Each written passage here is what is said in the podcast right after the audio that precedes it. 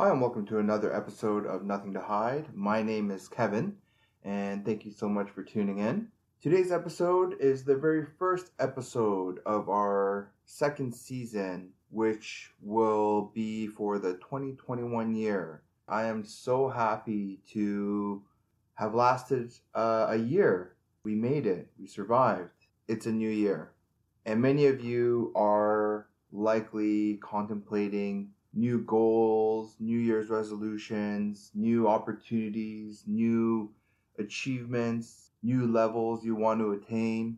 And so I want to talk about how we're able to reach those goals and perhaps what is stopping us. So let's get right to it. I read this article on psychology today dot com, and a few reasons why we often are perhaps unable to attain our New Year's resolutions or the goals that we set at the beginning of the year are likely because the goals that we design are not very clear. Often we feel overwhelmed with the aspirations we try to, to attain. It may seem daunting just because we're not so accustomed to change. We often feel discouraged. Sometimes we're not ready for change.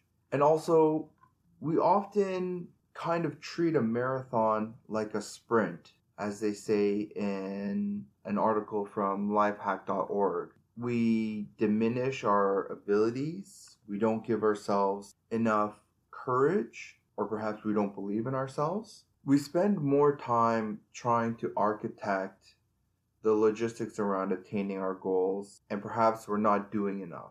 Sometimes we're in too much of a hurry. Often we put the cart before the horse, as the saying goes, and we don't enjoy the process. We're so fixated on the end, the goal, that we often don't appreciate the journey. Uh, sometimes we're trying too hard, we burn ourselves out, uh, we don't track our progress, sometimes we don't have social support. Having just even one person know what your goals are that you interact with perhaps from time to time, or having an accountability buddy, for example, posting a status on Facebook, things of that nature can sometimes really kind of motivate us to commit. Sometimes you know your what, but not your why. For example, yes, you want to get fit, lose weight, or be healthy, but why is your goal important to you? Do you want to be fit so you can be a positive example that your children can admire and look up to? Do you want to lose fat so you'll feel more confident and sexy in your body than ever before? Or do you want to be healthy so you'll have increased clarity, energy, and focus that would carry over into every single aspect of your life? Whether you're getting in shape because you want to live longer, be a good example, boost your energy, feel confident, have an excuse to buy hot new clothes, or increase your likelihood of getting laid, hey, I'm not here to judge, is up to you. Forget about any preconceived notions and be true to yourself. The more specific you can get, uh, you can make your goal, the more vivid it will be in your imagination, the more encouraged you'll be, the more likely it is you will succeed. Because yes, you can do this. So those are some examples of why we often don't achieve or meet our New Year's resolution goals. It's said that most New Year's resolution goals fail by February, according to uh, U S News and World Report. Um, what are the steps for allowing us to um, make our goals, our uh, our New Year New Year's resolutions stick? So this is from health harvard dot e d u. Seven habits, seven tips that could allow us to help achieve our goals. First one, dream big. Audacious goals are compelling. So for example, want to compete in a marathon or triathlon, lose fifty pounds or just enough to fit into clothes you once loved. With perseverance, encouragement, and support, you can do it. An ambitious aim often inspires others around you. Many will cheer you on. Some will be happy to help in practical ways, such as by training with you or taking on tasks you normally handle in order to free up your time. So that's dream big. Audacious goals are compelling. The second one, dream, break big dreams into small enough steps. This is taking those audacious goals and breaking them down into small pieces. That way, you're able to identify milestones, that is the journey, that will help achieve your goals. So this is where perhaps spending a little bit of time, not all your time perhaps, because often we can get fixated on um, the how, can help you identify the journey so that you could appreciate the journey. By the time that you get to your goal, you would have had a great experience getting there. Understand why you shouldn't make a change. Until, again, that idea of identifying your why, not necessarily um, the what. Why are you doing this? Understanding what the motivation is that's driving you to do this will help kind of put in perspective the purpose of it. This article goes on to say, unhealthy behaviors like overeating and smoking have immediate pleasurable payoffs as well as costs. So when you're considering a change, take time to think it through. You boost your chance of success when the balance of, of uh, pluses and minuses tips enough to make adopting a new behavior more attractive than standing in place. Engaging in enjoyable aspects of an unhealthy behavior without the behavior itself helps too. For example, if you enjoy taking a break while having a smoke, take the break and enjoy it, but find healthier ways to do so. Otherwise, you're working against a headwind and are less likely to experience lasting success. Commit yourself.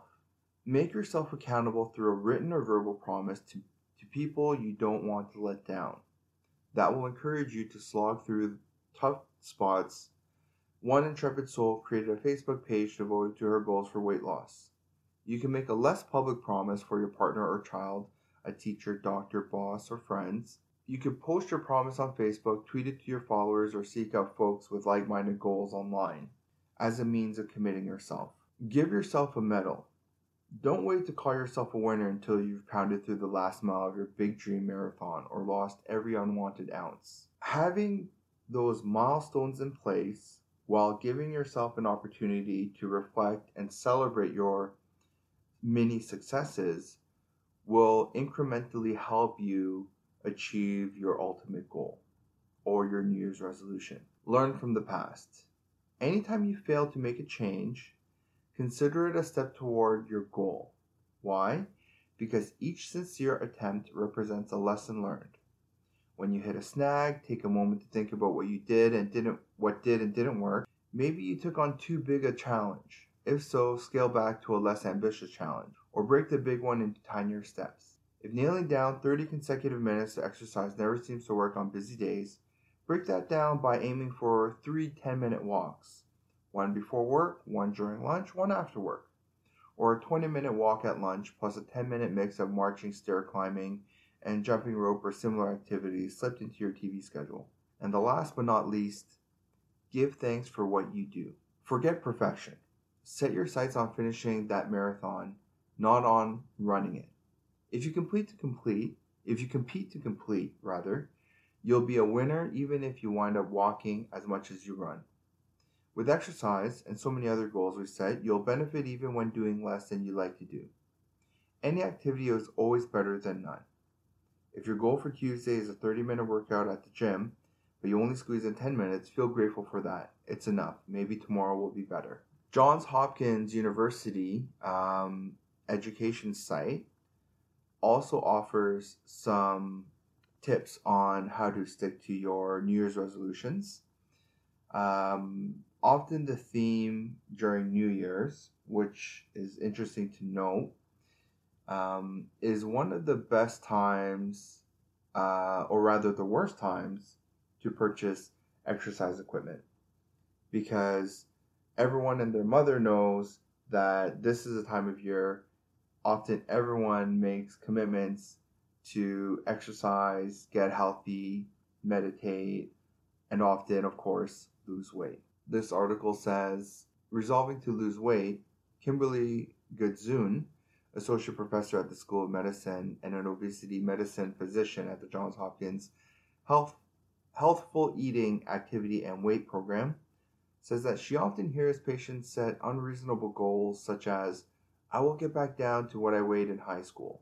Instead, she suggests committing to achievable goals such as, I will lose five percent of my current body weight over the next six months by making sustainable changes in my eating and activity habits. Or, I want to improve my blood pressure, blood sugar, cholesterol, so I will make sustainable changes in eating and activity habits and work to lose ten percent of my current body weight over the next six to twelve months.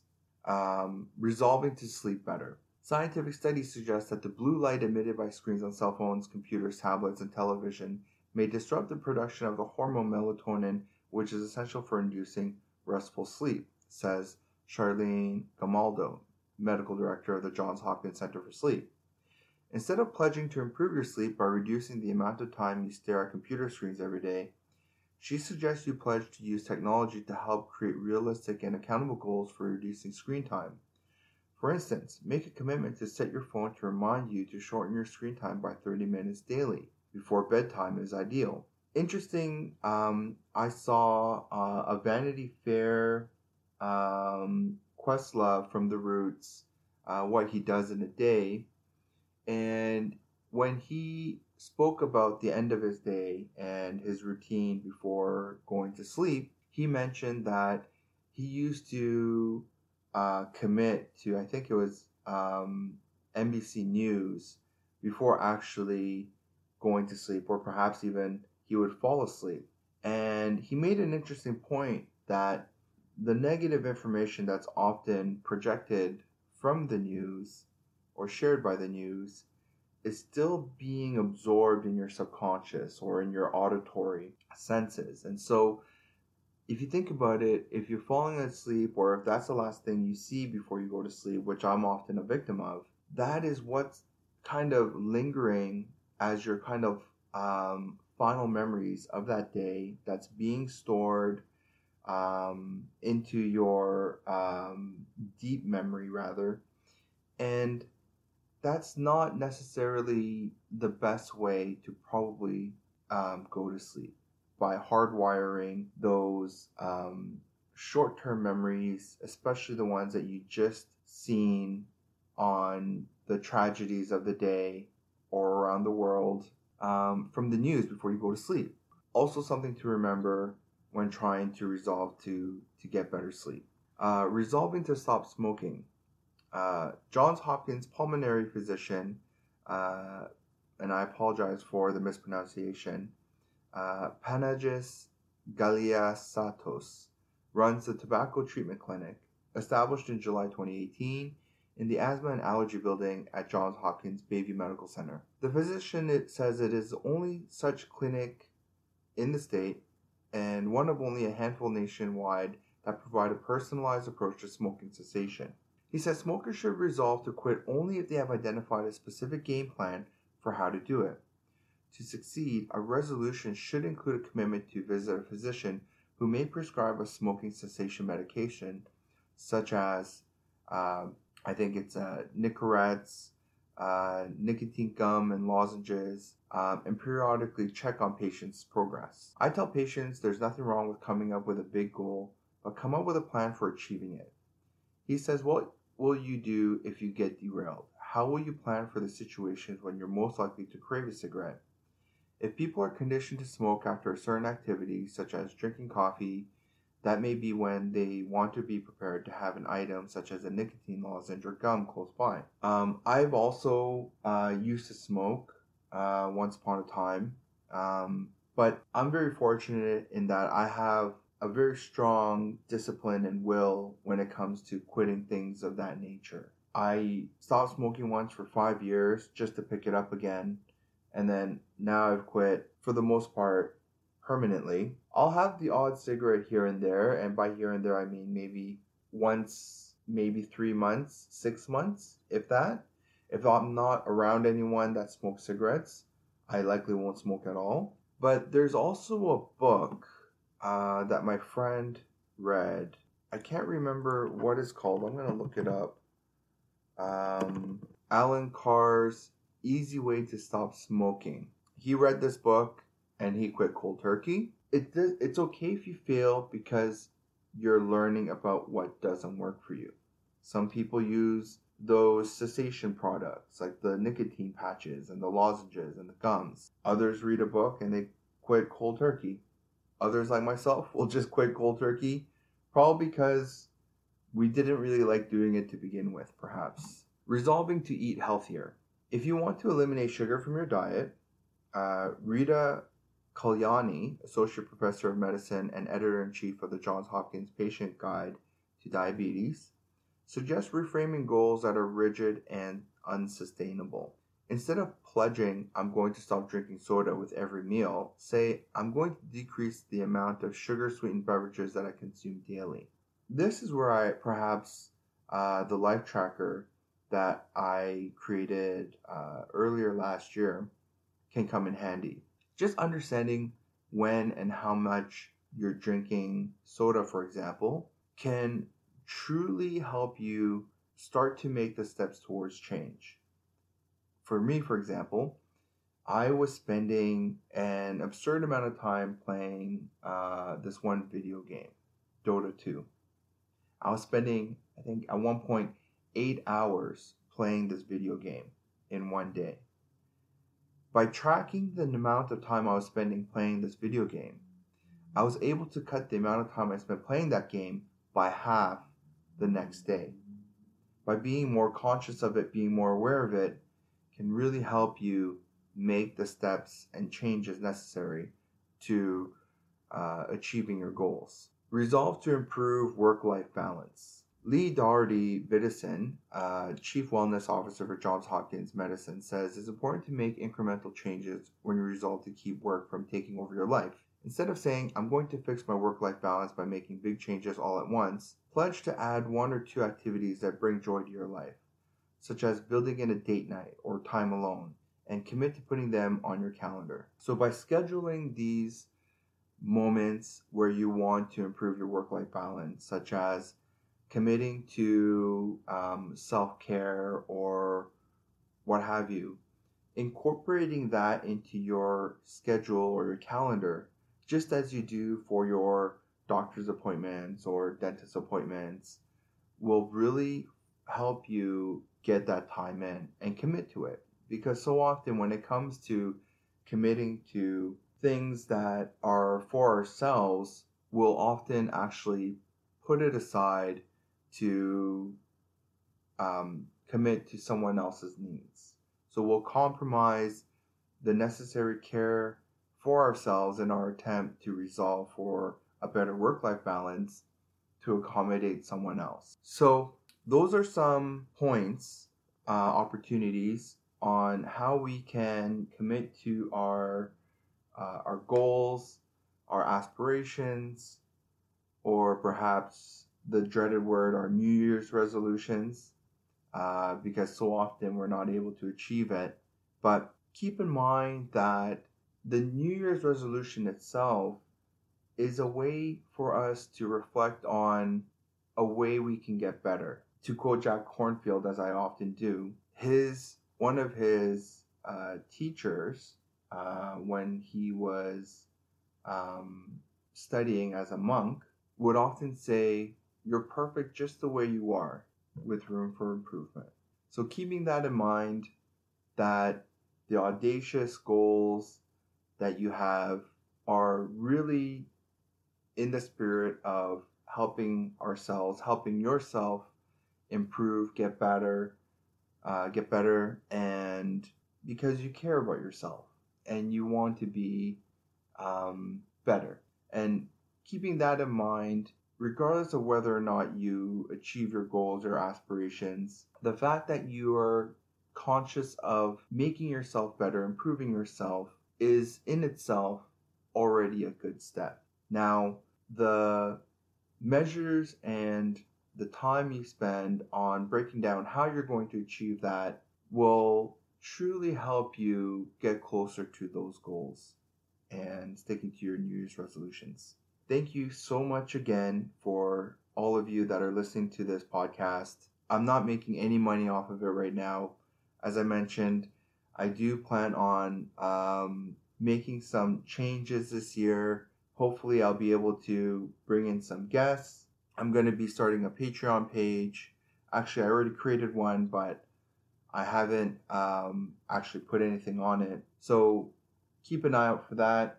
Um, so grateful for all of you that are already listening to this podcast. Uh, this this is why I do it. And so thank you so much. Uh, hope you're having a wonderful New Year so far, and good luck with all your future goals and New Year's resolutions. Thanks for listening, and I'll catch you next time.